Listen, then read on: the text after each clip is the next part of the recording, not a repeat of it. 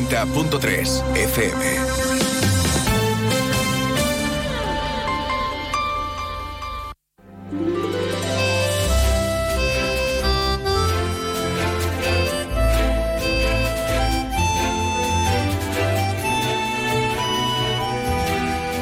de uno Jerez. Leonardo Galán, Onda Cero.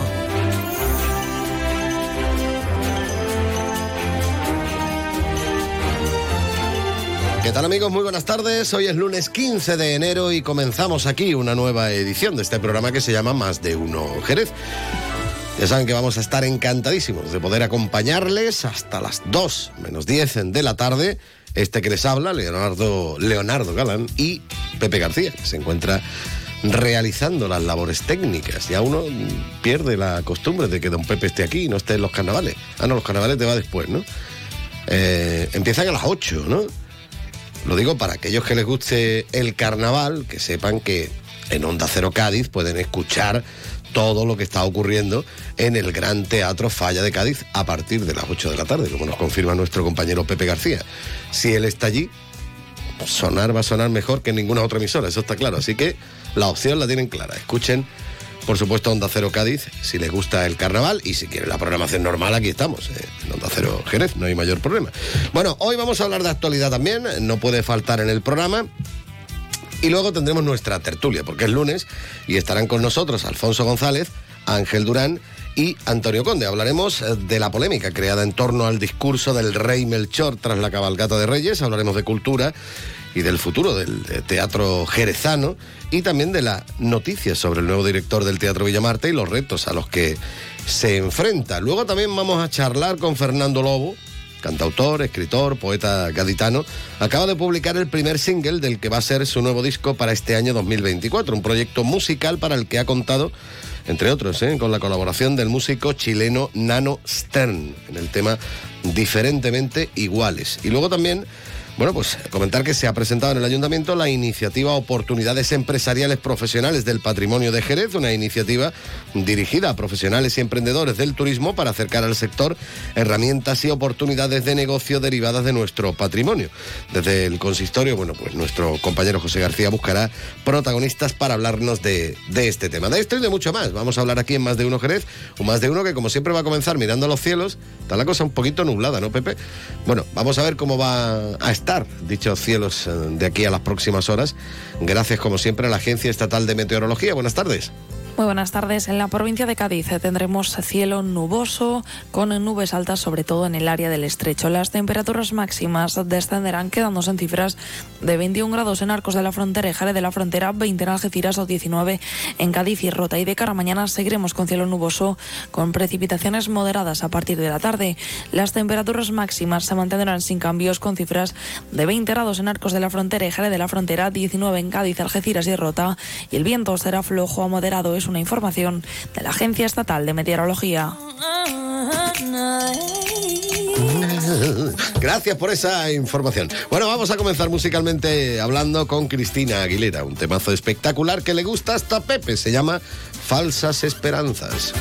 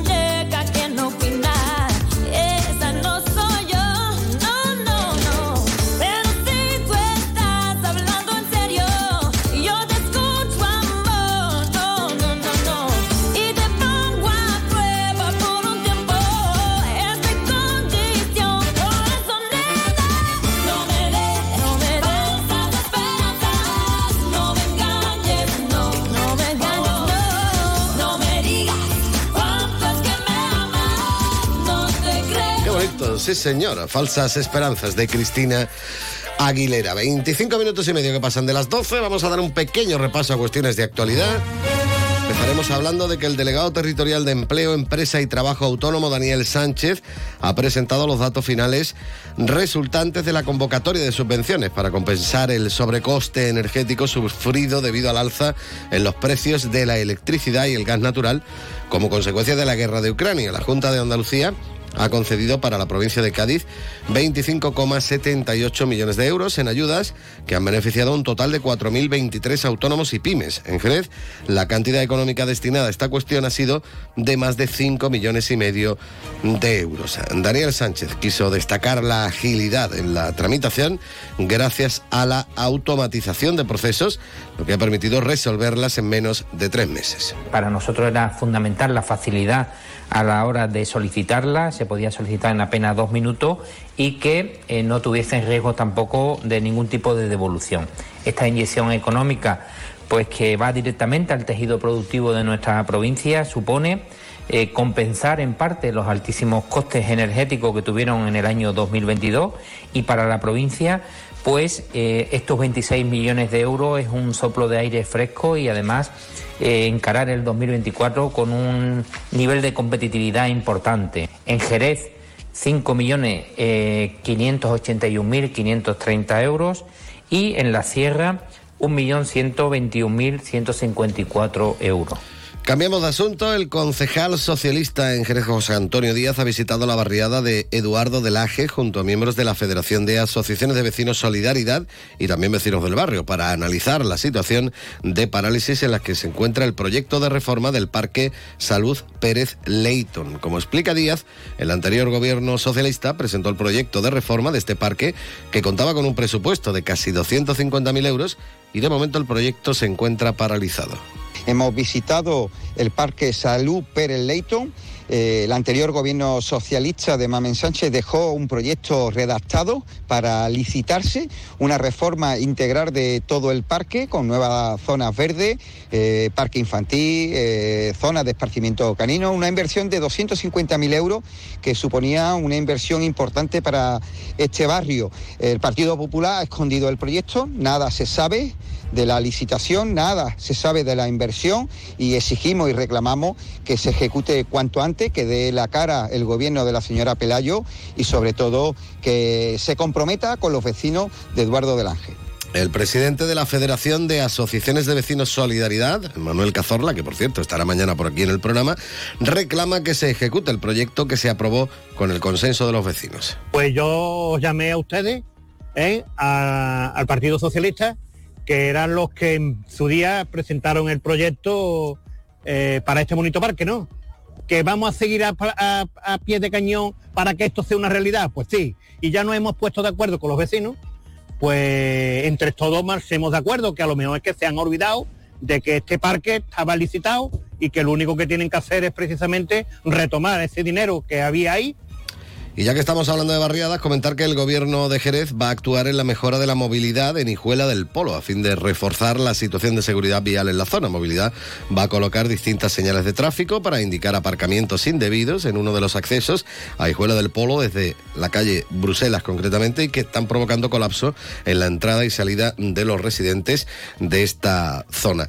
También comentar que desde hoy en todos los centros de salud de Jerez se vacuna sin cita previa frente a la gripe, la COVID-19 y el virus virus respiratorio sincitial, a los grupos Diana, por cierto. Estos grupos comprenden para gripe y COVID entre otros las personas de más de 60 años, población con patologías crónicas, personal sanitario y sociosanitario, embarazadas, cuerpos y fuerzas de seguridad, convivientes con población de riesgo y fumadores. Además también hay que recordar la vacunación antigripal infantil para niños de 6 a 59 meses. Sobre el VRS, el virus respiratorio sincitial, que es el principal causante de la bronquitis, cabe recordar que esta inmunización se administra fundamentalmente a los niños nacidos entre abril y septiembre del año 2023 y los recién nacidos desde octubre del pasado año hasta fin de la campaña. Y por último, brevemente, comentar que el ayuntamiento ha diseñado un programa especial de actividades que se va a desarrollar a lo largo de los días 19, 20, 21 de enero como culmen oficial de las iniciativas enmarcadas en la conmemoración del centenario del nacimiento de la artista jerezana Lola Flores. Hablaremos ampliamente en próximos días de esa programación. Son 30 minutos y medio los que pasan de las 12, pequeña pausa y comenzamos con la tertulia. Más de uno. Honda Cero Jerez. Leonardo Galán. El próximo 12 de febrero, en Tenidiomas comienzan sus cursos de inglés premium, niveles A2 hasta C1, para preparar la convocatoria de los exámenes de junio. Obtén tu título de inglés antes del verano. Dos clases presenciales cada semana, sesiones adicionales de speaking, simulacros de examen y acceso a nuestra plataforma online incluidos. Y lo mejor de todo, si no apruebas a la primera, en Tenidiomas te ofrecemos una segunda oportunidad. Más info en www.tenidiomas.com o en nuestras instalaciones de la calle Caracuel. Teléfono 956 32 07. Rebajas en Rapimueble simplemente más bajas. Dormitorio ahora 139 euros. Apilable de salón 159 euros. Más ahorro, más ofertas, más barato. Solo en Rapimueble, el líder en rebajas, calidad y garantía. Más de 230 tiendas en toda España y en rapimueble.com. Más de uno. Honda Cero Jerez. Leonardo Galán.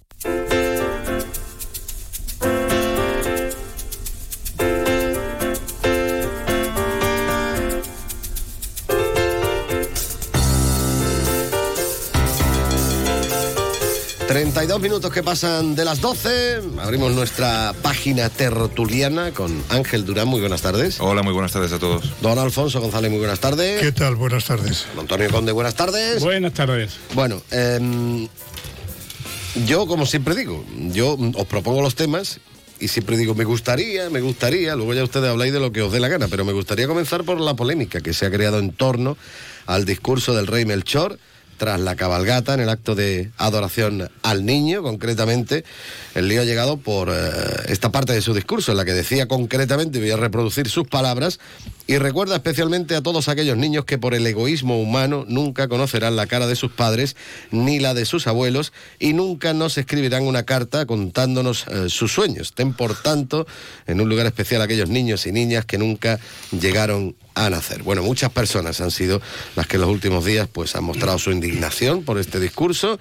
Marea Violeta mostraba su malestar y lo calificaba de rancia, bazofia, antiabortista. La confluencia anunciado que en el próximo pleno va a pedir a la Asociación de Reyes Magos de Jerez que se pronuncie sobre la intervención de este rey mago y el ayuntamiento que repruebe de manera conjunta el discurso de Fernando Calderón.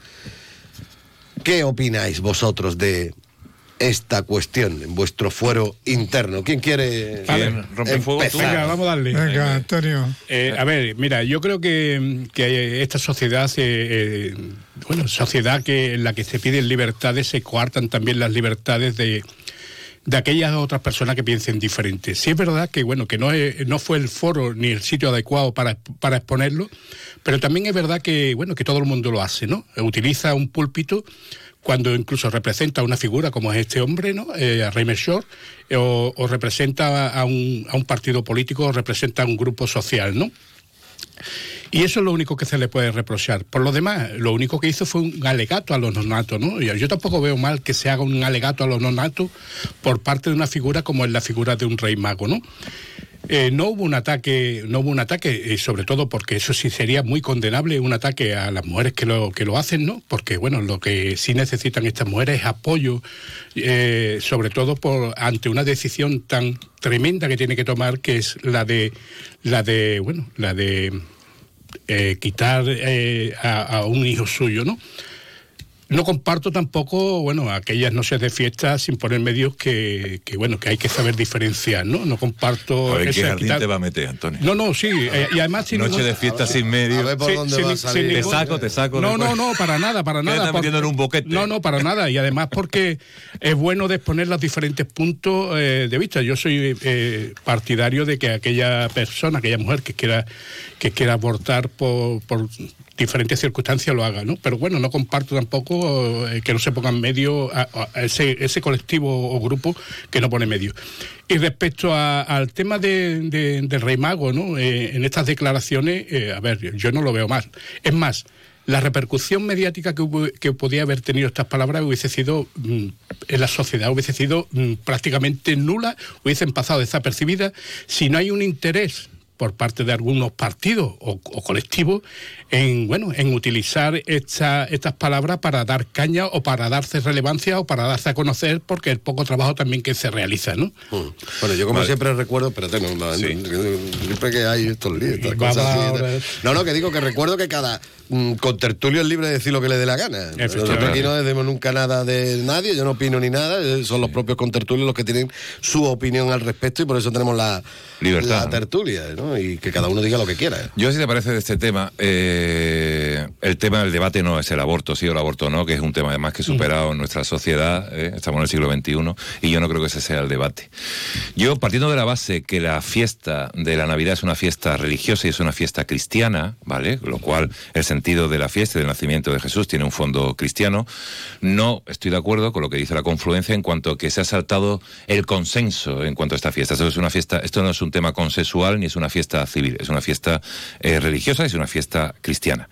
Dicho esto, que no es algo consensual, no es menos cierto que eh, está absolutamente fuera de lugar ¿vale? Porque el que habla no es Pepito ni Juan. Si Pepito o Juan tiene una eh, com comparecencia en la Academia de San Dionisio y quiere reflexionar sobre sus propias ideas, sobre el tema de los nonatos, de los nacituros, de los concepturos, de lo que él quiera, me parece muy oportuno. Y lo firma Pepito o Juan. En este caso, muchas veces que la gente confunde el papel que representa. Y el que hablaba allí, y confunde dos cosas, el papel que representa y dónde está dando ese, ese discurso. Es el rey Melchor el que habla, no es Pepito ni Juan, y está delante de niños. Yo creo que tiene un amplio mm, abanico de adjetivos, ¿vale? Y de palabras que puede haber usado, como esperanza y muchísimas palabras delante de unos niños, ¿vale? Para tener que hablar de los niños muertos, porque los padres los han matado, que es lo que vino a decir. Entonces, está fuera de lugar, no pega que lo hable el rey Melchor, eh, porque allí no está para transmitir su ideología o lo que pueda pensar. Dicho esto, no es menos cierto que esto es una fiesta cristiana, que cada uno puede tener sus convicciones y que puede tener su, su, su, sus creencias, pero ni es el foro ni es el público para remitir ese foro y yo creo que yo creo que se ha columpiado, que se ha equivocado. En el discurso está equivocado. Alfonso. La verdad es que yo estoy de acuerdo básicamente en todo lo que se dice. Hay, hay, en principio hay una cuestión que sí me gustaría eh, resaltarla, que hay un principio de libertad de expresión que no se, no se observa. Y luego hay la inoportunidad del foro que se utiliza para expresar algo que es legítimo, que lo sienta, que lo tal, pero que no es el momento de, de expresarlo. Ahora, tiene derecho a pensarlo, tiene derecho a decirlo, como se ha dejado eh, dicho ya por el, los dos compañeros. Eh, eh, por lo tanto, bueno, es decir, la polémica es un poco artificial también, eh, aprovechándose, etcétera, etcétera. Pedirle al ayuntamiento, al ayuntamiento que le vas a pedir. Es decir, María José García Pelayo es una mujer que milita en un partido que es antiabortista, es decir, pues no le pidas nada, no le pidas que condene absolutamente nada porque ella está de acuerdo en el fondo y no se va a salir de ahí. No, en, no sé si en la forma, pero luego no en el fondo, no se va a salir y tiene todo el derecho del mundo. Por otra parte, yo no, no lo digo y tal. Yo no estoy de acuerdo con eh, el hecho en sí y me parece que, hombre, con la que nos está cayendo, montar un Cristo con perdón yeah. de este asunto, sí. pues la verdad es un poco baladí, ¿eh? un poco infantil y un poco, ¿qué vamos a hacer? Argumentos, hombre, hay algunos argumentos que son lógicos, también expresados ¿eh? puedes estar de acuerdo o no con ellos. Hay luego después el calificativo, pues al que muchos recurren mmm, seguramente por falta de argumentos. O sea que me parece que esto ya, en fin, no da para más. Y yo creo sí. que el, el, principal problema que se ve aquí ya no es por el hecho de que mmm, de, de, que él diga lo que piensa o no piensa, es decir, no, no claro. hablando de la... Cuando Puede habla, por ejemplo, la confluencia de la marea, no habla de, de, de, esa libertad que él puede decir lo que le dé la gana, sino por el hecho de a quién estaba representando y quién le había puesto ahí. En este caso, de, todas formas, de todas formas, el ayuntamiento y la asociación de Reyes Magos, de todas formas, a quien representa también tenemos que tener cuenta que bueno que, que, es una noche de Reyes, una noche de ilusión de niños y, bueno y viendo en los niños los no natos son niños no nacidos. Entonces eh, tampoco creo que haya sido eh, sus palabras no son acertadas eh, por haberla dicho bueno en representación como Rey Mago, pero tampoco creo que haya que rasgarse la, la vestidura porque bueno tampoco ataca a nadie. O sea, solamente. Sí, ataca. Sí, ataca bueno, yo veo una, más, que un ataque, veo, veo una defensa, una defensa. Perdona, no, no, no. No, esto implícitamente, efectivamente, está condenando. Explícitamente. explícitamente, explícitamente. más claro que el agua. Estaba claro que el agua. Sí, sí, pero que yo lo veo más como una defensa a los nonatos que un ataque a esas madres que, que toman esa decisión, porque sobre todo, ya lo he dicho antes, apoyo a esas madres porque, bueno, es una decisión eh, muy importante y trascendental en su vida y que yo creo que, ya, pero yo, yo, ni las apoyo ni nada, simplemente eso es legal y lo puedo hacer y punto. No, no, no, pero bueno, con independencia, es verdad que con independencia de si yo estoy a favor o en contra. Que será tu decisión personal si te encuentras en la es una cuestión, es decir, estamos en Yo creo aquí está, es un poco hablar, por no hablar del tema en sí, sino que dónde es la libertad de expresión, por supuesto, que existe la libertad de expresión, la estamos teniendo hoy aquí los tres, ¿no? Eh, pero ¿dónde está el límite? De la libertad de expresión. Y luego, ¿dónde? Tú puedes ir a Alemania ahora, por ejemplo, y hablar eh, pro-nazi y puedes justificar públicamente los delitos nazis, el exterminio. Eso es un tema que ahora está muy en boga, ¿no? Con, con lo que está pasando en Israel y en Gaza y en Palestina. ¿Dónde está el límite de la libertad de expresión? Y esto es puro sentido común. Entonces, que el rey Melchor hable de estas cosas está fuera del sentido común. Yo, yo creo que creo que no está bien. Ahora bien, que fijaros que los reyes como pasa en español, siempre tiene la figura del refrendo, ¿no? El rey cuando da un discurso eh, no es su palabra ni su opinión, sino que está siempre acompañado de un ministro y controlado por el gobierno, que es lo que dice. No sé yo si los Reyes Magos, porque quizás no está el golpe tan dirigido. No, perdona, pero parece una chorrada lo que voy a decir, pero no, lo es. No, sé si el discurso, porque no es el ayuntamiento, pero no sé si el discurso ese está visto por los tres reyes, supongo que sí, avalado por los tres, ese mensaje, y si está visto por la Asociación de Reyes Magos previamente, si existe algún tipo de filtro. Todo rey tiene un filtro cuando, cuando declara. No sé si esto es así, por lo tanto, la protesta no está mal dirigida tampoco. efectivamente. A lo mejor también, en cierta forma, lo que se pretende aclarar es. No, si la protesta yo es decir, si le dejan que él de esta asociación. Su discurso, o es de la asociación. Yo no digo que la protesta esté mal dirigida. Digo simplemente, la he dicho que hay un partido, no me acuerdo si es Adelante Jerez, que los partidos ya, como ya no estoy metido en la cuestión de los partidos, estoy fuera de, la, de esa órbita, eh, utiliza argumentos que pueden estar de acuerdo, pero son argumentos, bueno, lógicos, eh, plausibles dentro de lo que es la dinámica en la que estamos moviendo todo esto, ¿no? Y hay otros que se dedican a esto, ya al insulto, directamente al insulto. Pero no pensáis que, bueno, que que la actuación del Rey Mago, eh, bueno, sí sería, hubiese sido eh, necesaria una queja institucional, ¿no? Y no eh, el, utilizar los medios los medios para intentar de, no, no de desgaste ya porque ya metes al gobierno municipal sino para darte incluso publicidad no de que estás estás en, en contra de y a favor de no como partido político de la oposición, a ver, es muy fácil eh, eh, llevar una pregunta a pleno eh, sobre la actuación, esta actuación, o pedir explicaciones a pleno sobre esta actuación, y no que llevamos dos semanas hablando del tema. ¿Ah, sí? Llevamos dos semanas hablando de... que todavía no ha llegado al pleno. Efectivamente, todavía no ha llegado al pleno. Yo creo que también intentan de distraernos porque bueno, eh, en la ciudad, en la región y en el país tenemos un, mil y un problemas, ¿no? Intentan distraernos con este tipo de cuestiones para que pensemos poco, ¿no? Yo creo que estamos la sociedad está tan manipulada de que y, sobre todo y sobre todo eh, estamos tan polarizados que lo que dice uno ofenden a otro y lo que dice a otro ofenden a otro y no pensamos en la verdadera necesidad que tenemos todos, ¿no? Sí, Antonio, yo estoy de acuerdo contigo y sé por dónde va tu, un poco tu idea, ¿no? Oiga, mira, esto es esto es no son de las cosas del comer, ¿no? Esto es cosa eh, tal.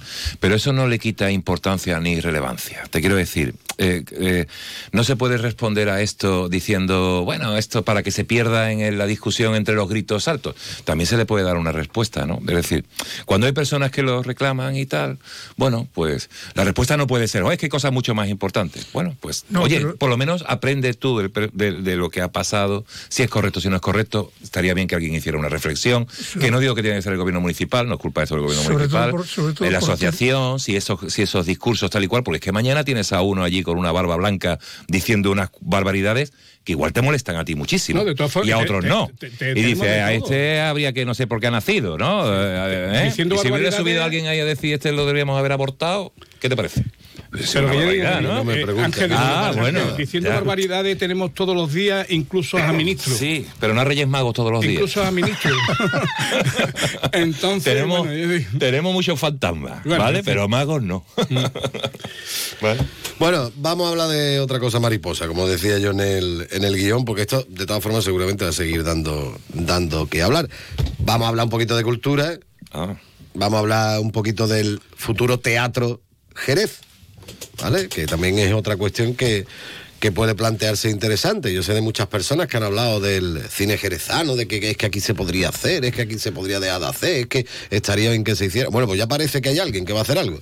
Me parece a mí que es importante, por lo menos la noticia, ¿no? Luego habrá que ver qué es lo que se hace, ¿no? Pero mm, de momento la noticia está ahí, ¿no? Yo fíjate, será que acabo de hacer el trimestre de, de, del IVA y vengo con el cuerpo cortadísimo, ¿eh? Así que estoy súper crítico con todo, pero que... ¿Te parece eh, mal? no, no, que para decir me parece mal. Yo, yo qué sé, como que, yo sea un campo que, yo sea un campo yermo o que tenga vida, que le dé vida a la ciudad, bueno, me parece estupendo. Alguien que venga a invertir, que compre el teatro, que lo quiera dejar como teatro, ¿no? Y, y que le quiera dar inversión de teatro, me parece maravilloso, bienvenido, eh, alfombra roja todo lo que tú quieras y más. Pero me surgiera una reflexión, será por esto del trimestre de los impuestos.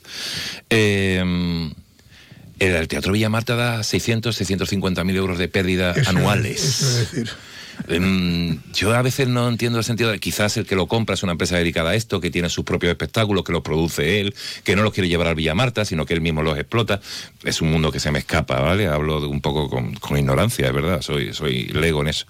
Pero no lo sé. Digo yo, coño, si tenemos el Teatro Villa Marta montado, abierto, no te puedes traer y al Dinamarca, ahí al Dinamarca, a Villa Marta, algo huele a podrido en Dinamarca, pero eh, al Villa Marta y hacer que no tenga 650 mil pavos a lo mejor puede de pasivo todos los años. No lo sé, no lo sé. Sí, sí, pero digo yo, Ángel, que a lo mejor puede ser también, eh, depende de lo que se ofrezca al público. Yo creo que el Teatro Villa Marta se ha eh, cerrado un poquito en cuanto a, bueno, a la jornada esta de flamenco Eres, un par de zarzuelas eh, y poco teatro, ¿no? Yo veo poco teatro que, vengan, ¿no? Eh, yo suelo cuando voy a, alguna ciudad suelo ir al teatro, me gusta ver el teatro, ¿no? Y aquí la verdad es que viene poco teatro, a lo mejor puede ser por eso. No sé si a lo mejor es que el teatro es deficitario o más deficitario de lo que ya lo es el Teatro Villamarta, ¿no? En sí, ¿no? Eh, respecto a ofrecer eh, este tipo de, actividades culturales, yo creo que bueno que un empresario antes de venir y, e invertir habrá hecho estudio de mercado, estudio de mercado, ¿no? Y de hecho también recordar que la gotera de, eh, la gotera de la azotea, ¿no? También, yo también que está ahora también haciendo una nave y, efectivamente creando un teatro también, acondicionando pequeñito y tal, pero acondicionando una nave, invirtiendo para, bueno, para traer cultura, ¿no? Yo creo que, que todo se hace un estudio y cuando esta empresa, que creo que es italiana, ¿no? Eh, ha venido, habrá hecho un estudio de mercado, ¿no? A lo mejor el Teatro Villa Marta las pérdidas que ha tenido ha sido porque no ha, no ha sabido darle a la ciudadanía lo que la ciudadanía puede pedir, ¿no? Eh, porque, bueno, yo vivo Jerez, soy de Jerez, pero Jerez no es solo flamenco. Entonces, bueno, a lo mejor el error ha podido Bueno, ahora tenemos nuevo director también en el Villamarta. Sí, ahora también lo he comentado, si queréis. Yo creo que hay un problema de, mala gestión clarísimo, de incapacidad para gestionar. El Teatro Villamarta mm, va dando otros pies desde hace mucho tiempo y, y, bueno, y esto es paradójico en una ciudad que aspira a ser capital de la cultura europea, ¿no? Yo, eh, el, hecho, la noticia de que se abran nuevos espacios para la cultura me parece mm, de aplaudir, me parece ilusionante, ¿no? Bueno, veamos qué hay detrás de todo esto. ¿Podría ser esto de yo produzco y tengo mi propio teatro, en Málaga está saliendo bien. Es decir, O diversificar lo de, lo de banderas está saliendo muy bien en Málaga, es una produ- producción propia y, y, bueno, está adquiriendo cada vez más eh, importancia. Veamos a ver qué es lo que nos depara el futuro, pero de cualquier manera al ayuntamiento, que es el corresponde la cuestión del Villamarta, que es algo muy importante para la ciudad, habría que decirle que se pongan un poco, en fin, a la faena y que, bueno, vamos a ver si con el cambio, eh, estoy invadiendo otro tema, con el cambio que tal, eh, pero vamos, lo que no puede ser y no se puede argumentar es que no sabíamos, nos presentaban la programación, pero no el presupuesto. Oiga, perdone, pero bueno, ustedes, ¿en qué país Bueno, viven? pues váyanse a casa, dimisión de un concejal, váyanse a casa, háganse gobierno. adultos y cuando sean adultos vuelvan ustedes a Motivo presentarse. Bueno, eh, como estamos enlazando, vamos a hablar también del, del Villamarta, centrándonos ya no solo en la figura de quien vaya a llevar el tema de la gerencia o la dirección, concretamente Carlos eh, Granados, que teóricamente ya este viernes será oficialmente, aunque ya ha sido nombrado, presentado y tal, pero hasta el viernes no, no va a ser eh, cuando sea ya oficial el nuevo director del, del te- bueno, del teatro, ¿no? De Fundarte, porque no estamos hablando solo de lo que es el Teatro Villamarta, sino Fundarte.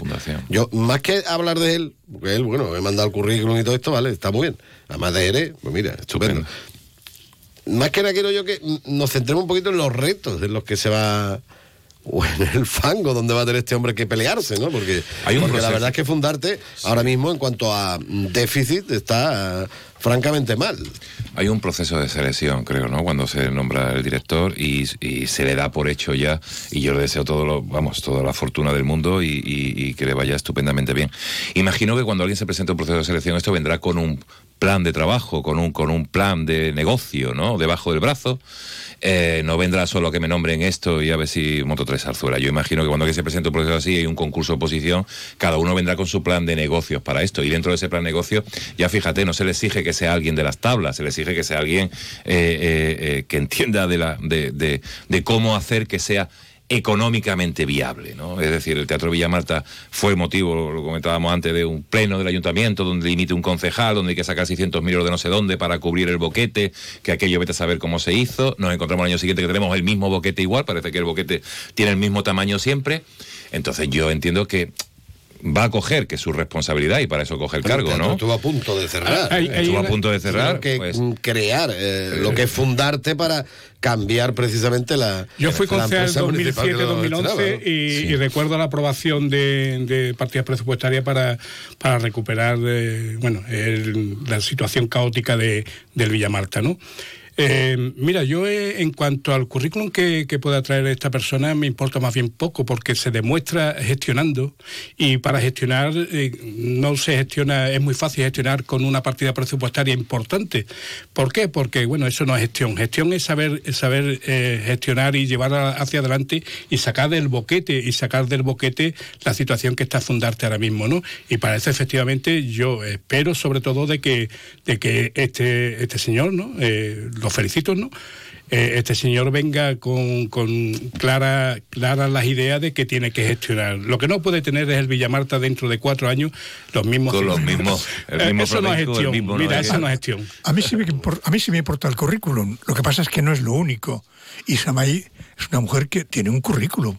Es decir, ha pasado del Teatro Villamarta, todo mi respeto, no es primera división, a una gestión ya de primera división. Lo cual quiere decir que su currículum es suficientemente sólido como para encargarle. ¿Y la esto. deuda yo creo por que, qué? que- yo creo que la ¿Y la cuestión deuda es yo creo que ¿De ya- el pues, pues, pues por, la una, por una cosa porque ¿La ha funda- porque la, no pero porque la fundación no puede andar mm, a su libre albedrío o sea, es el ayuntamiento el que tiene que sentarse con la fundación y controlar estas cuestiones y saber que una programación tiene este costo y nos va a producir un déficit de tanto que podemos asumir si no cambiamos la programación. Y pregunto, O sea, ¿no puede ser que, se haya abarcado demasiado, Demasiado, dentro de la fundación? Es claro. decir, no, Claro, porque fíjate no cómo solo estamos. el teatro, sino que Eh, ahora tienes que gestionar también el, eh, bueno, aparte del Festival de Jerez, que ya tiene su historia, eh, mete la fiesta de la burlería, mete cada vez que se organiza cualquier actividad flamenco dentro de, de la ciudad, entonces se le mete todo en ese, Es que el- en ese saco. El desastre es tal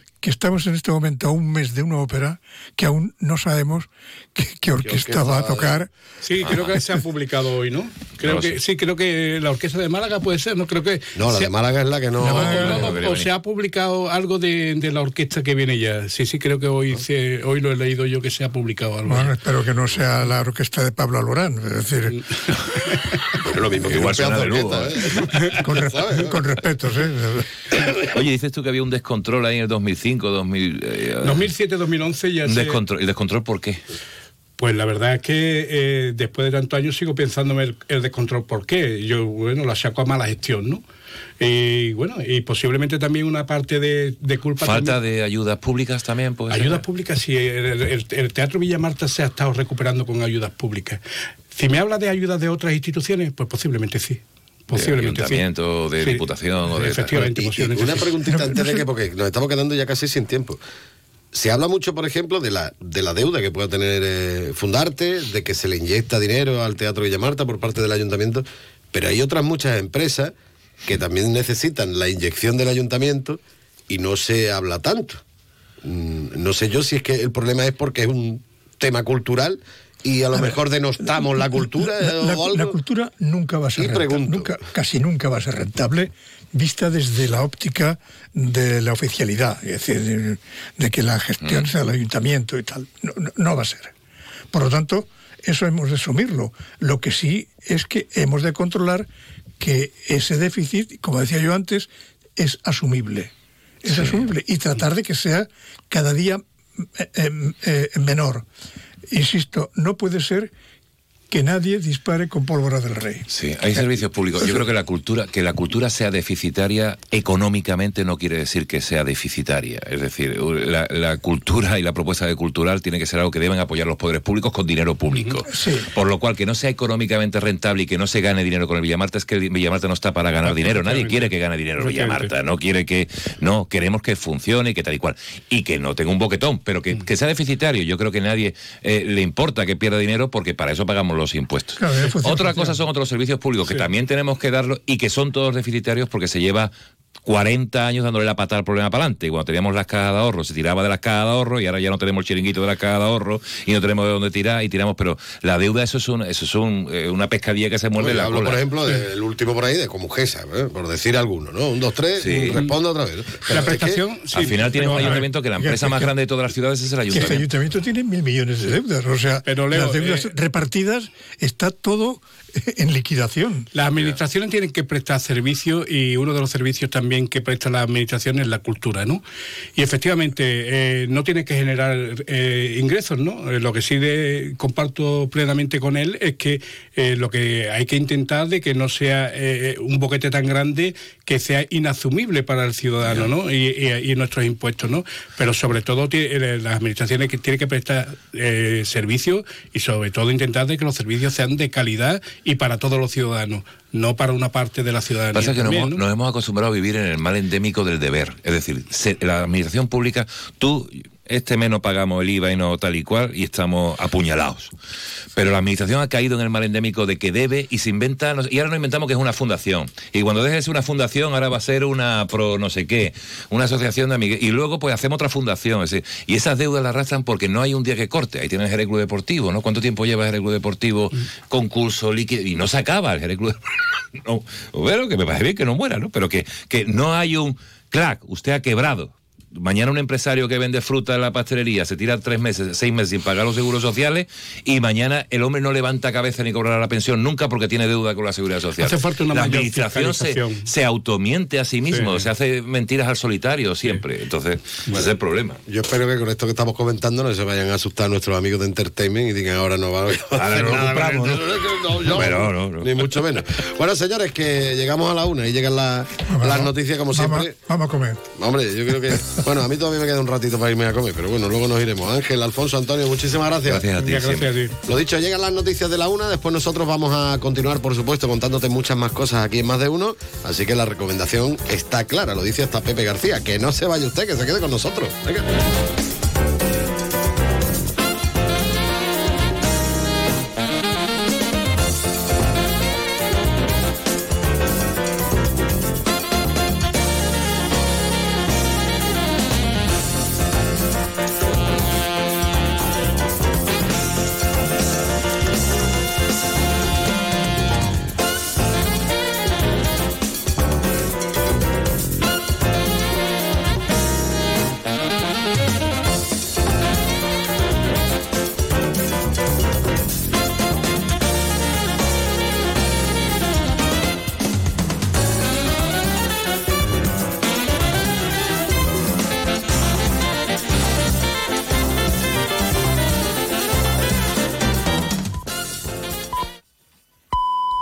Es la una de la tarde, mediodía en Canarias.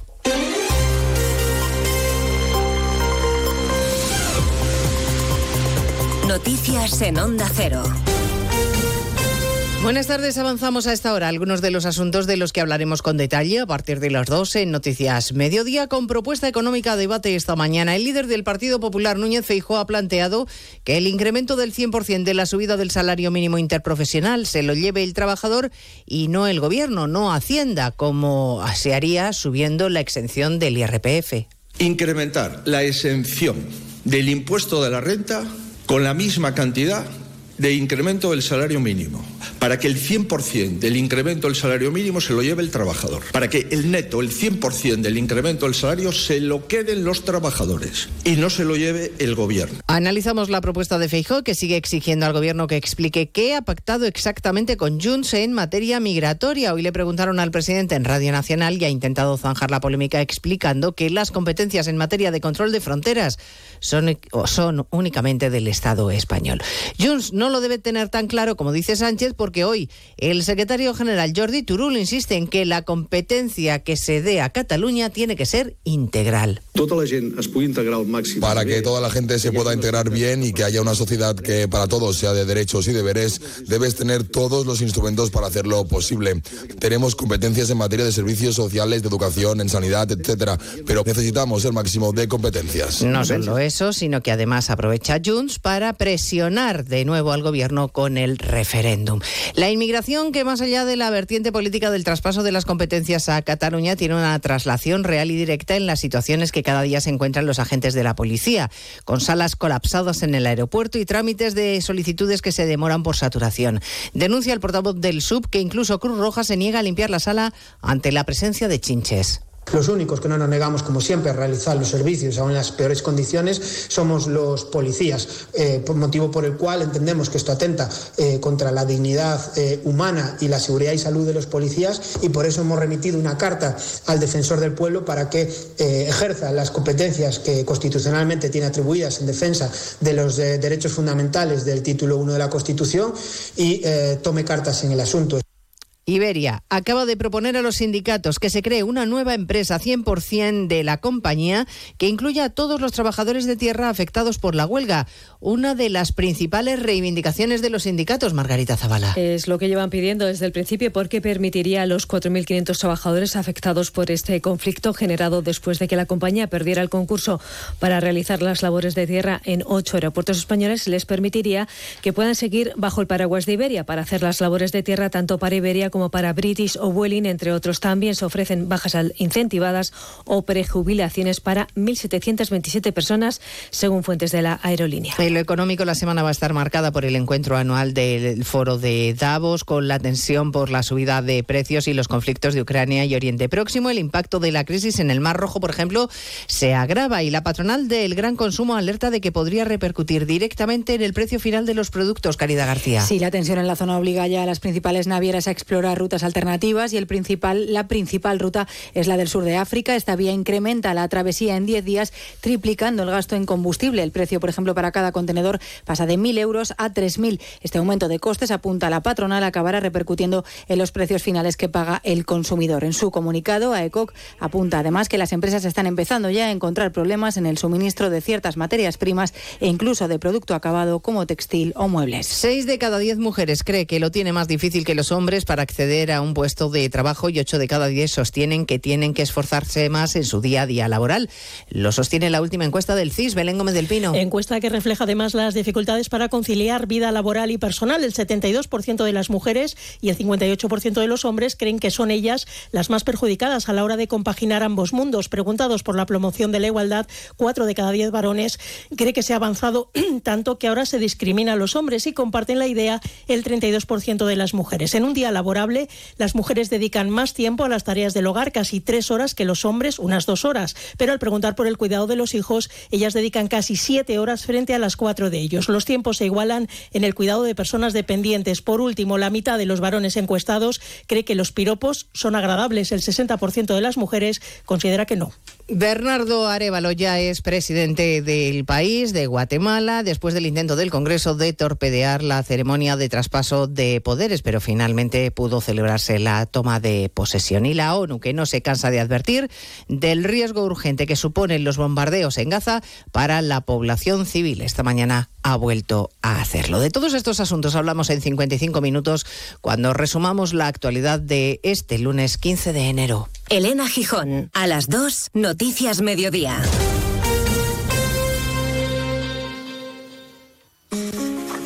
Mucha gente medita para dormir. A otros les recomiendan leer para conciliar el sueño. Nosotros queremos ser sinceros contigo. Si lo que quieres es dormir, escuchar Radio Estadio Noche no ayuda. ¿Qué le vamos a hacer? Es imposible pegar ojo, porque es imposible despegar la oreja. Disfruta sin descanso de la mejor actualidad deportiva y los debates más encendidos con Rocío Martínez y Edu Pidal. Cada noche a las once y media y siempre que quieras en la web y en la app. Onda Cero, tu radio.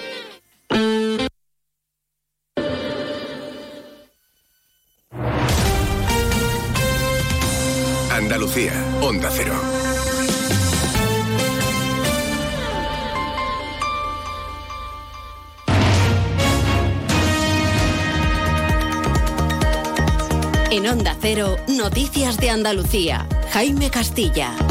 Buenas tardes, hacemos hasta ahora un repaso de la actualidad de Andalucía de este lunes 15 de enero y comenzamos con el último barómetro publicado por el Centro de Estudios Andaluces Centra que refleja que el PP repetiría su mayoría absoluta en Andalucía. De repetirse ahora las elecciones autonómicas, los populares aumentarían su apoyo en la comunidad con más del 46% de los votos y superarían la barrera de los 60 escaños por primera vez en democracia. El PSOE sería segunda fuerza, pero pierde votos con un 21% del sufragio y pasaría de los 30 escaños actuales a una horquilla de entre 25 y 27. Como tercera fuerza repetiría Vox, seguido de Sumar y adelante Andalucía. Además, los andaluces señalan como principales problemas por este orden el paro, la situación de la sanidad y la sequía. Precisamente sobre sequía, el municipio malagueño de Fuengirola se suma esta noche a las restricciones de agua por la falta de lluvias. Onda Cero Málaga, José Manuel Velasco. Además, esta medida se decreta de forma indefinida y estará vigente entre las 0 y las 7 horas de la mañana todos los días de la semana, excepto la noche de los sábados. La empresa concesionaria del agua aplicará una reducción en la presión del suministro de agua que provocará que en dicha franja horaria muchos hogares y locales comerciales de los 85.000 habitantes de la localidad se queden sin agua, salvo aquellos que cuenten con depósitos o aljibes. En tribunales hoy hemos conocido que uno de los dos soldados fallecidos el pasado mes de diciembre ahogados durante unas maniobras en la base de Cerro Muriano llevaba sobrecarga en sus mochilas como castigo. Nacero Córdoba, Antonio David Jiménez. Así se lo han confirmado los compañeros del diario Córdoba una de las acusaciones particulares del caso. Según ha trascendido de las investigaciones llevadas a cabo por la Guardia Civil a todos los militares que participaron en las maniobras del pasado 21 de diciembre.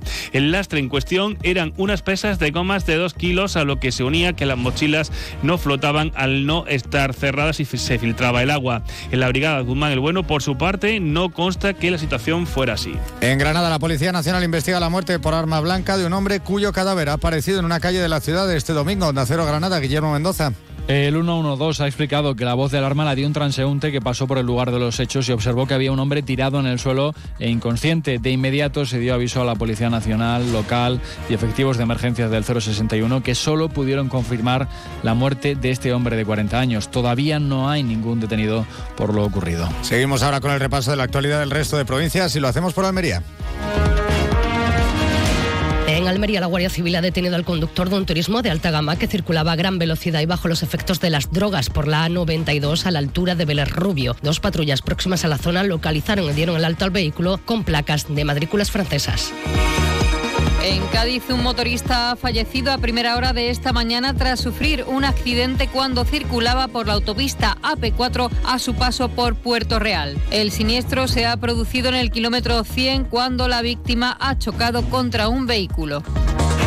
En Ceuta, el helipuerto ha logrado alcanzar y superar por primera vez los 80.000 pasajeros y más de 7.000 operaciones en un año. Según los datos, el número de usuarios creció casi en un 10% este 2023, con un aumento del 11,5% en movimientos con la península en comparación con 2022.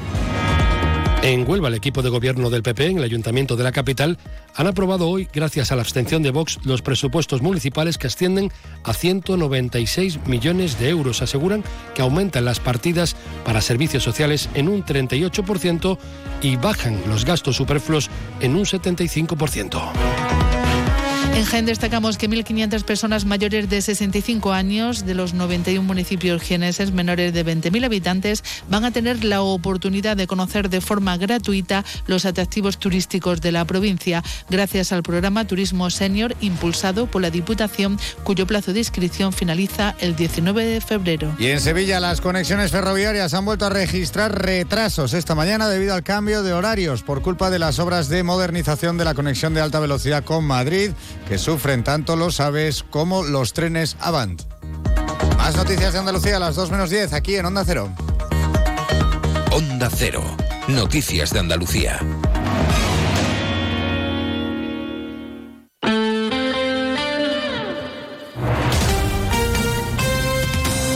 .3 FM.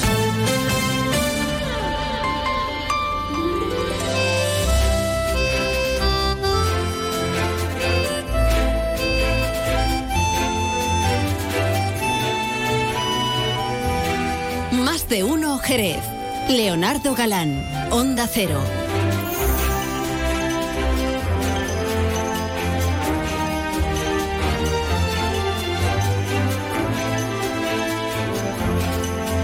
Servidor de, de ustedes. Ya saben que estoy encantadísimo de poder acompañarles hasta las 2 menos 10 de la tarde y de que hablemos de diferentes cuestiones que seguro que le van a interesar, yo espero que le gusten, porque, por ejemplo, en un momentito hablaremos con el cantautor, escritor y poeta gaditano Fernando Lobo, acaba de publicar, como está chula la canción, ¿eh? el primer single del que va a ser su nuevo disco para este año 2024, un proyecto musical para el que ha contado con la colaboración del músico chileno Nano Stern. Se llama el tema Diferentemente Iguales.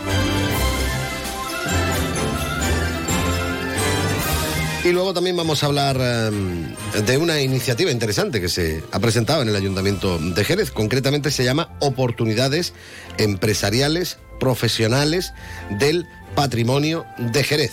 ¿Tú te has enterado de qué va esto, Pepe? Bueno, si no te has enterado, no te preocupes, que luego vamos a hablar del tema y nos vamos a enterar bien, a ver de qué, a ver de qué va toda esta cuestión. Pero antes de todo ello, 12 minutos que pasan de la una en punto de la tarde, vamos a escuchar una bonita melodía de consuelo. Eres. Eres, así se llama, dale.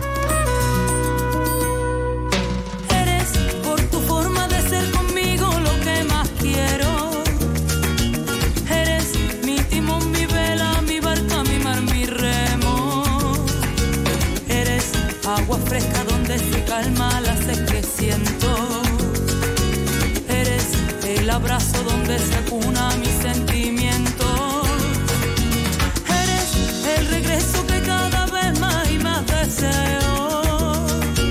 Eres la respuesta que no encontraba entre mi silencio. Eres mi ternura, mi paz, mi tiempo, mi amor, mi dueño. Eres lo que tanto quise tener y yo encuentro. Eso y más, y esas cosas que compartimos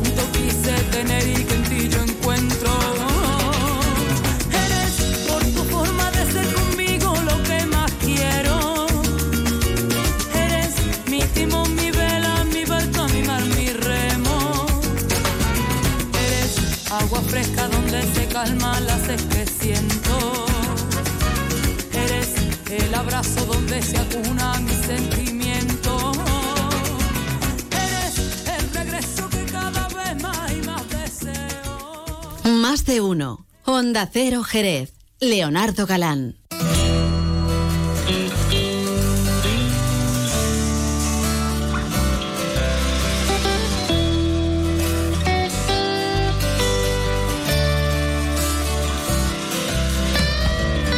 Solamente sé vivir rozando espejismos que me llevan a buscar la ciudad invisible. Bueno, vamos a continuar, por supuesto, en la sintonía de Onda Cero Jerez en este 90.3 de la frecuencia modulada. También nos podrán escuchar, ya lo saben, en www.ondacero.es y directamente en su teléfono móvil si se han descargado la aplicación gratuita de Onda Cero.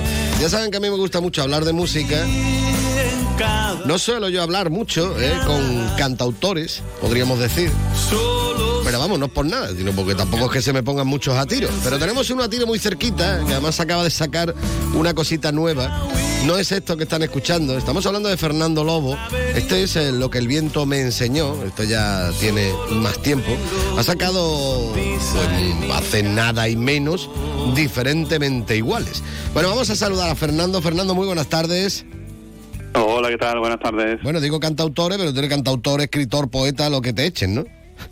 Sí, sí, persona humana.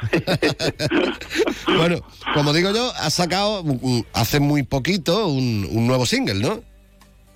Sí, sí, el, el- vamos, lo saqué ayer. Ayer. Ayer ahora mismo me patina la fecha, pero pero sí, eh, y es un single que forma parte de un proyecto que este año, en vez de sacar un disco del tirón, lo que voy a hacer es sacar un single al mes durante el año entero. Ay, Como si dijéramos un disco por fascículo. Tú te vas a poner modernito, ¿no? Porque ahora es lo que se está estirando, ¿no? Esto de sacar Sí, single, bueno. single, single y luego ya sacas el disco, ¿no? Sí, la verdad es que parece que sí, que es un poco la dinámica y por probar otra cosa, pues me ha parecido... Más fue de casualidad, yo estaba grabando, de pronto me di cuenta que de la canción eran 12 cuando ya casi la había terminado. y dije, bueno, pues lo voy a hacer así. Hombre, Está bien, ¿no? También es una muy buena idea, ¿no? Eso espero, eso espero. Y este es el primero, claro, estamos en enero, el primero que te tocaba, ¿no? Exactamente, eso es, sí. Estamos empezando ahí el, cuéntame un el- poquito. el proyecto. Cuéntame un poquito, bueno, por lo pronto, ¿cómo es esto de estar con Nano Stern cantando?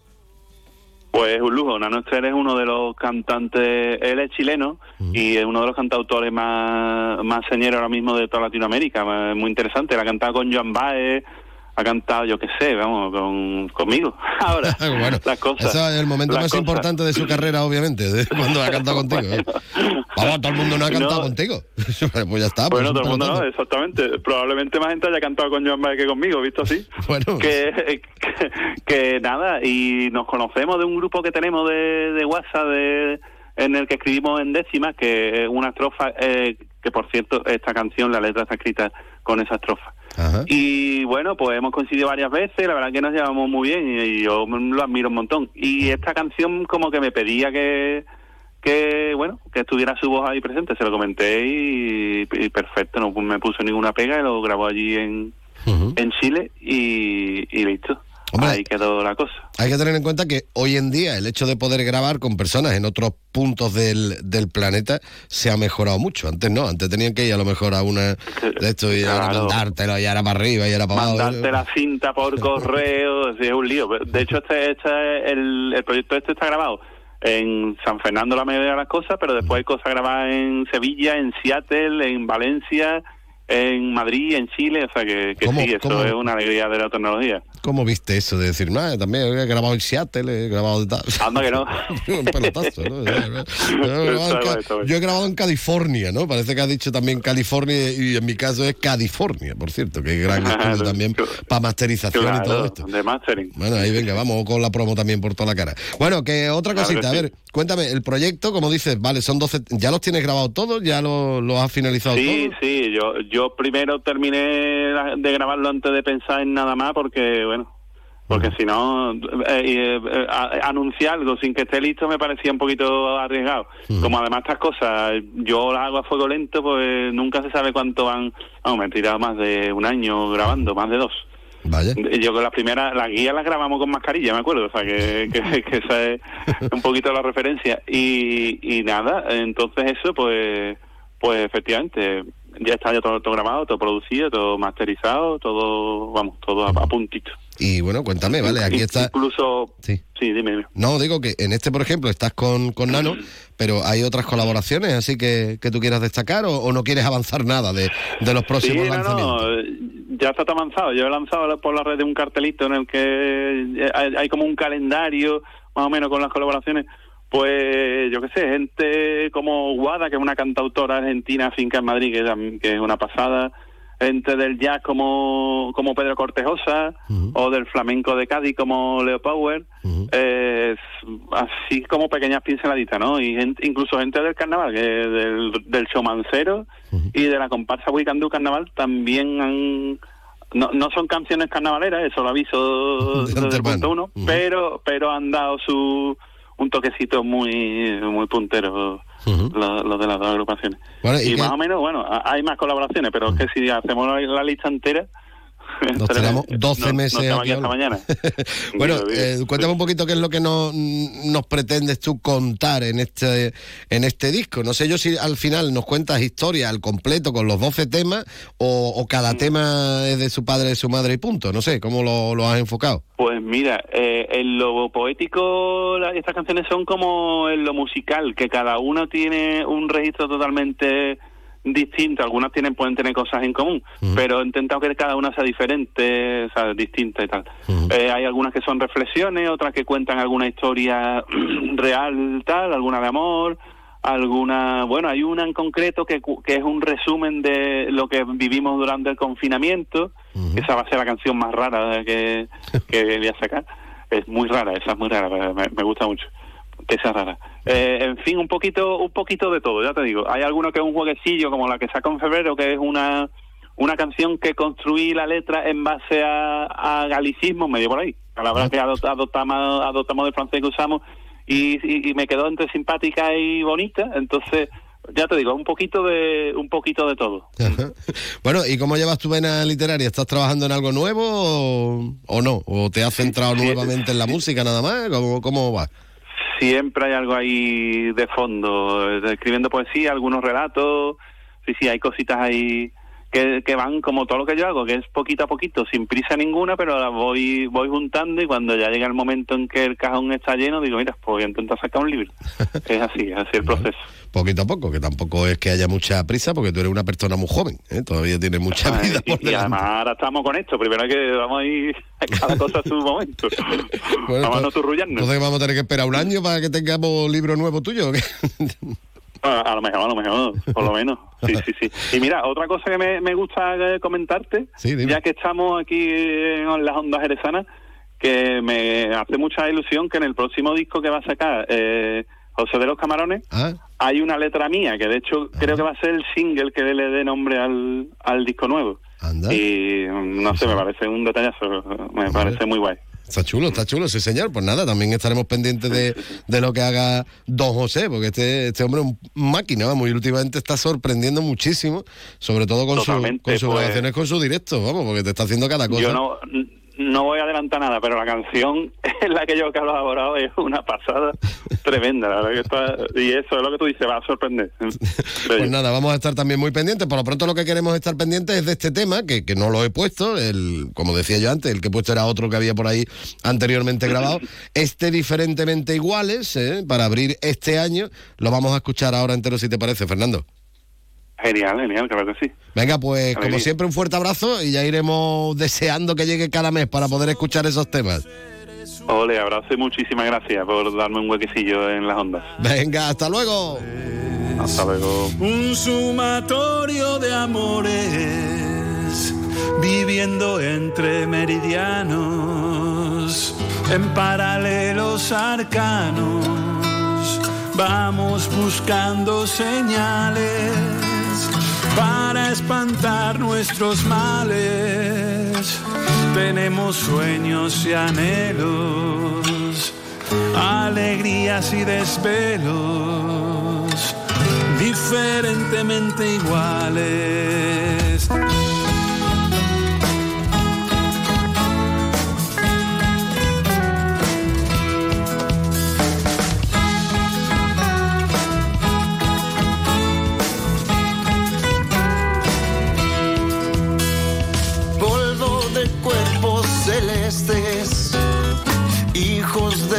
Madre tierra, un logaritmo que encierra lo divino y lo agreste. Somos del este al oeste, de norte a sur esenciales, más o menos racionales vástagos de la energía, capaces de poesía, diferentemente iguales.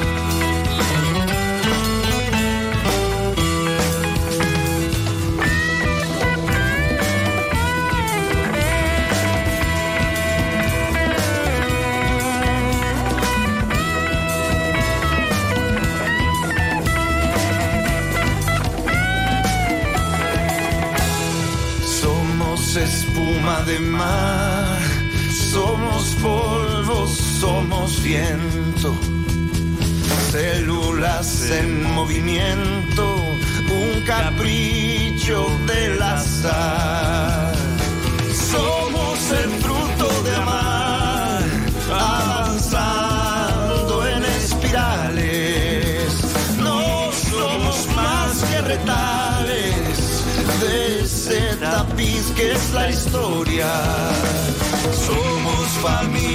à toa.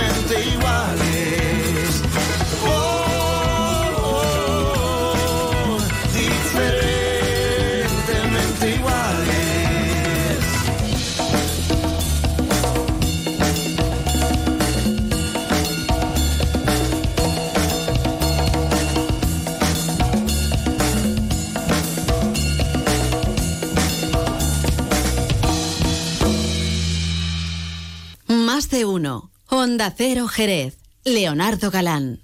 Ayudo a hacer los deberes a los niños y descanso. Eh, Vale, ayudo a hacer los deberes a los niños, acerco a mi madre a Aquagym y descanso. Vale, ayudo a hacer los deberes a los niños, acerco a mi madre a Aquagym, paseo a Coco y... No se puede estar en todo. Bueno, Onda Cero sí, porque está en web, en app, en Twitter, en Instagram, en TikTok, en Facebook, para que puedas escuchar lo que te has perdido en directo, para que puedas comentar y disfrutar de contenidos exclusivos en la comunidad digital de Onda Cero. Onda Cero, tu radio. Si siembras girasol, buscas calidad premium. Buscas Pioneer LL 134, el híbrido con el ciclo más corto. Con Pioneer LL 134 tendrás máxima protección frente a jopo y mildiu, gran contenido en aceite, gran tolerancia al calor. Si eres premium, Pioneer LL 134 ya está en tu distribuidor. El próximo 12 de febrero, en Tenidiomas comienzan sus cursos de inglés premium, niveles A2 hasta C1, para preparar la convocatoria de los exámenes de junio. Obtén tu título de inglés antes del verano. Dos clases presenciales cada semana, sesiones adicionales de speaking, simulacros de examen y acceso a nuestra plataforma online incluidos. Y lo mejor de todo, si no apruebas a la primera, en Tenidiomas te ofrecemos una segunda oportunidad. Más info en www.tenidiomas.com o en nuestras instalaciones de la calle Caracuel. Teléfono 956 32 47 07. Más de uno. Honda Cero Jerez. Leonardo Galán.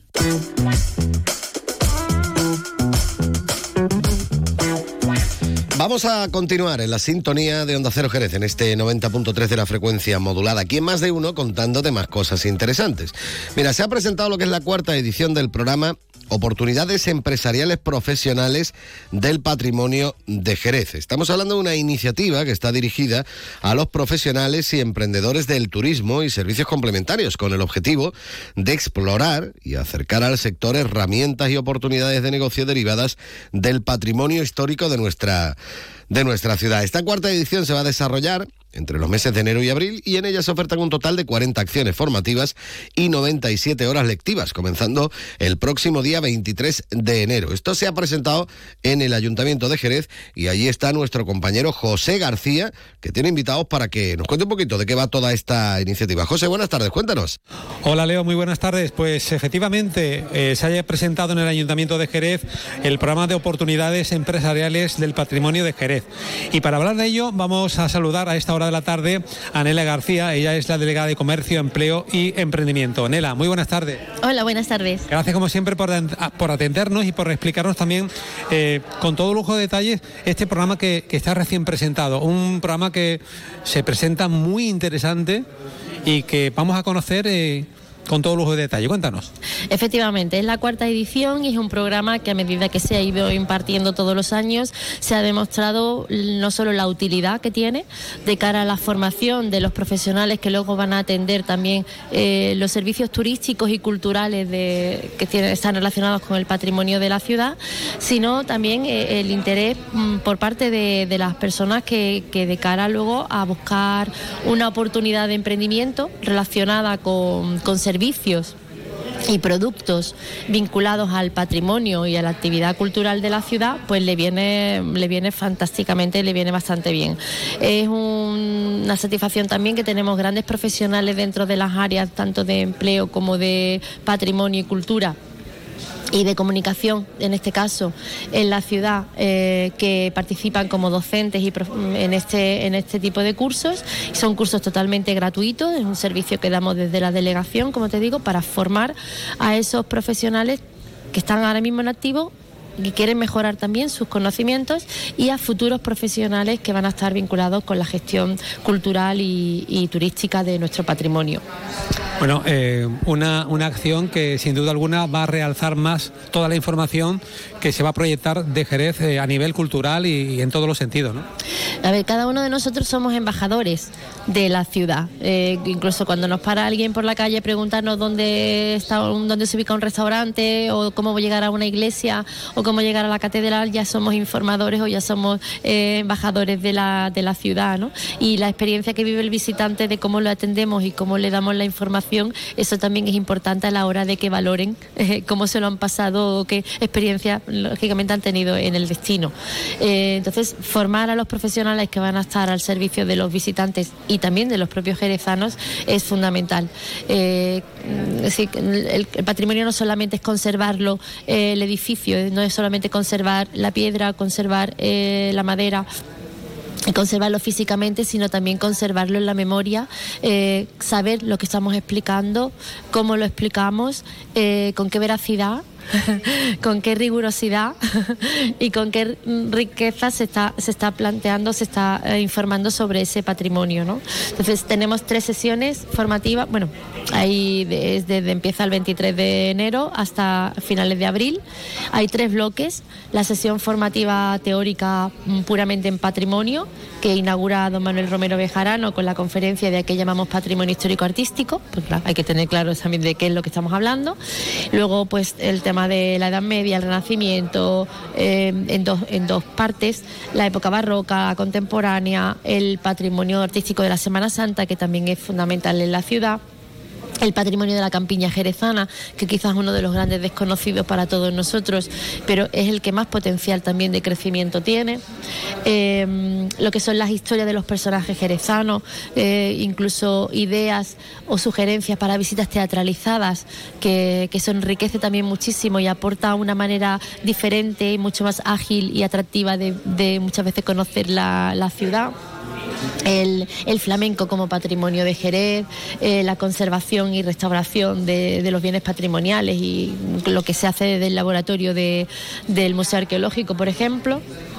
Y luego está la parte de las sesiones formativas más vinculadas con la- lo que es la actividad empresarial, propiamente dicho, ¿no? que sería ya eh, conferencias o sesiones formativas dirigidas a la estrategia y diseño de los modelos de negocio en el sector turístico eh, las normativas y procedimientos del patrimonio de la administración local, eh, talleres como innovación y creatividad en la pyme, las herramientas digitales y de marketing, técnicas de comunicación, eh, entrevistas de asesoramiento empresarial, porque todo lo que supone también luego acudir a subvenciones, acudir a licitaciones, que, mm, todas son herramientas necesarias para que mm, se le pueda sacar jugo, se le pueda sacar partido mm, a, personas que montan su propia empresa, que tienen su propia empresa o que están generando empleo en, este, en este sector.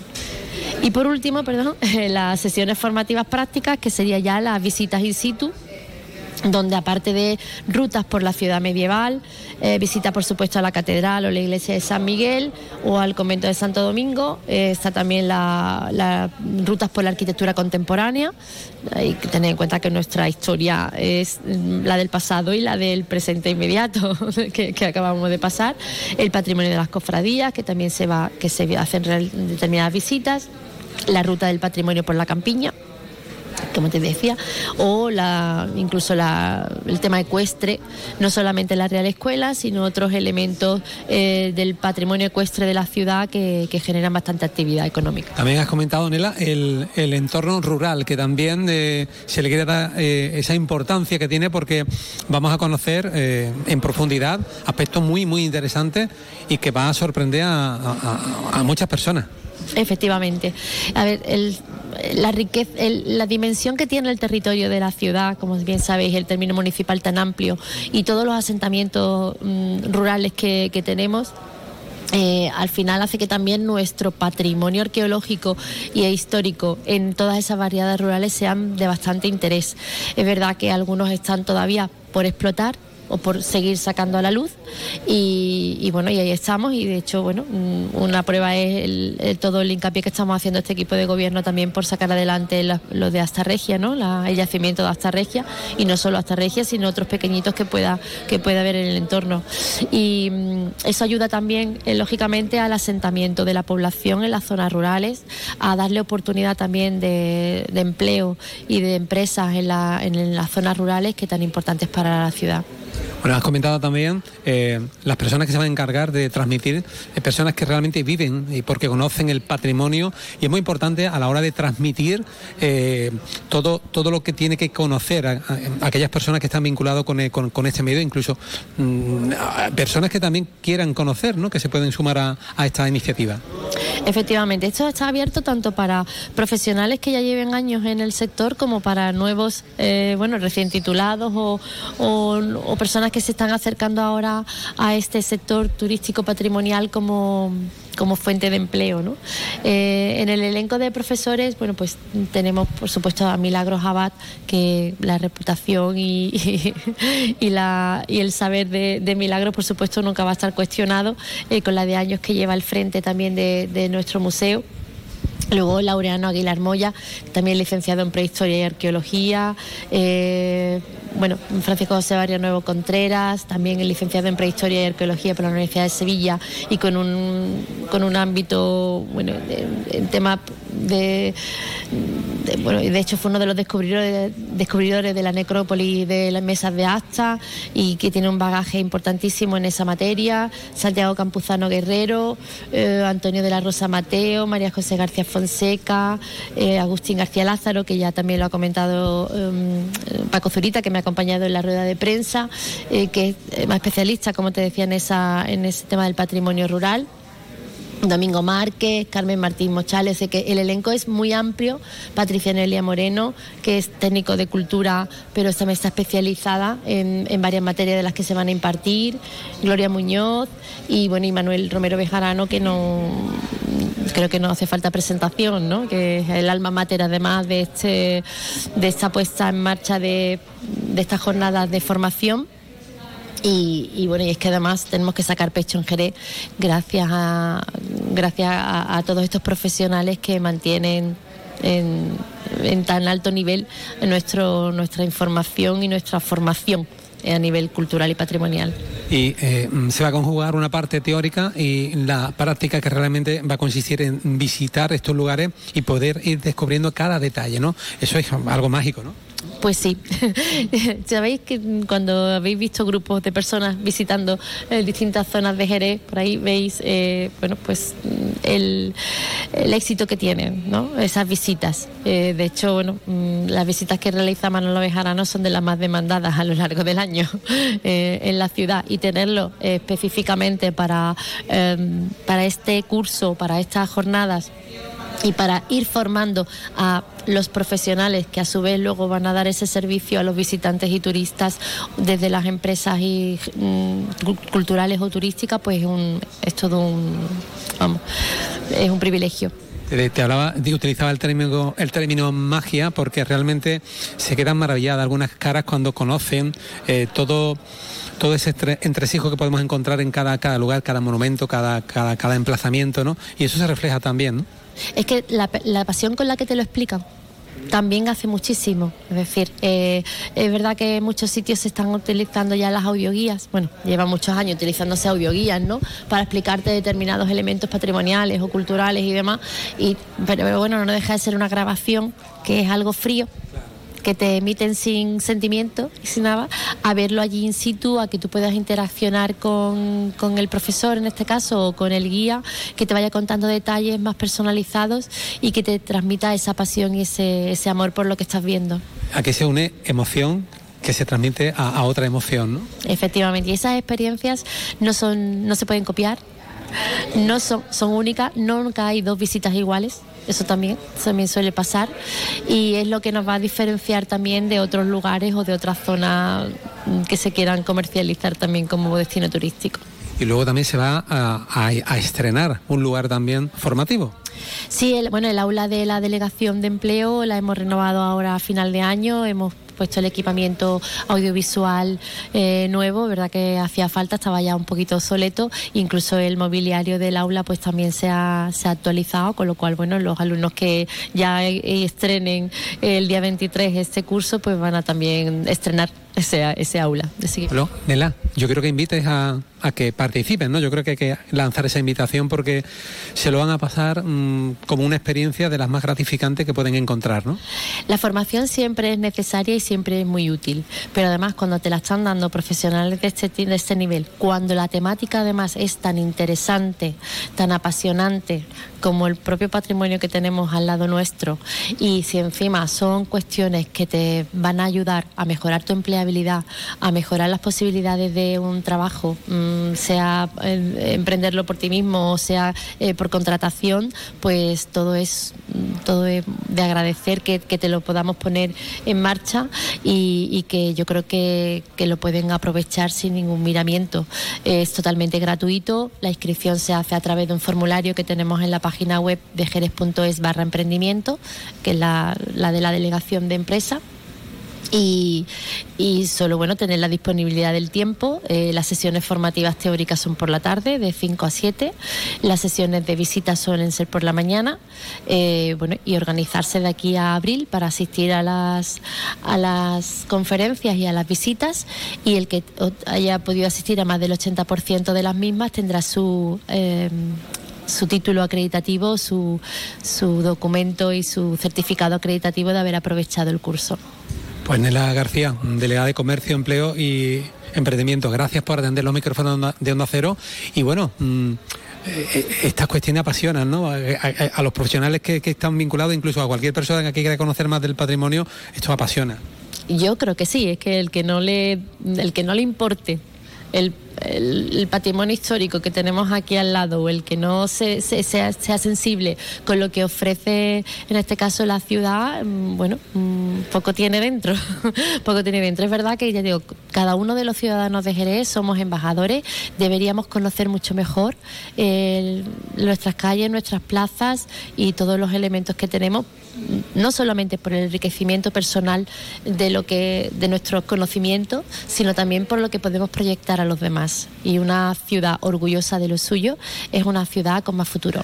Seguro que sí. Muchas gracias, Nela. Ha sido un placer. Buenas tardes. Igualmente. Más de uno. Honda Cero Jerez. Leonardo Galán. En las Dunas Shopping estamos de rebajas. Con las ideas más originales en complementos y hogar. Lleva la moda más atractiva. Y todo a unos precios. Pues eso, de rebajas. Todo lo que pides lo encontrarás en las rebajas de las Dunas Shopping. Síguenos en nuestras redes sociales para estar al día de las aperturas, eventos y numerosos sorteos. Noticias Mediodía. Vigésimo novena semana de la resistencia convocada en el país. Corresponsal en Jerusalén, Hanna Beris. Desde las Corresponsal 6:30 de la comunitario mañana. Jacobo de Regoyos. El presidente del Parlamento Europeo en Corresponsal en Berlín, Paola Álvarez. Llevamos tiempo preparando La actualidad con Elena Gijón. Corresponsal en Estambul, Andrés Mourenza. El embajador de Ucrania. Y por último, la economía. Enviado especial Juan de Dios Colmenero. Decisiones y Noticias Mediodía. De lunes a viernes a las 2 de la tarde. Y siempre que quieras, en la app y en la web de Onda Cero. Te mereces esta radio. Onda Cero. Tu radio. Más de uno. Onda Cero Jerez. Leonardo Galán.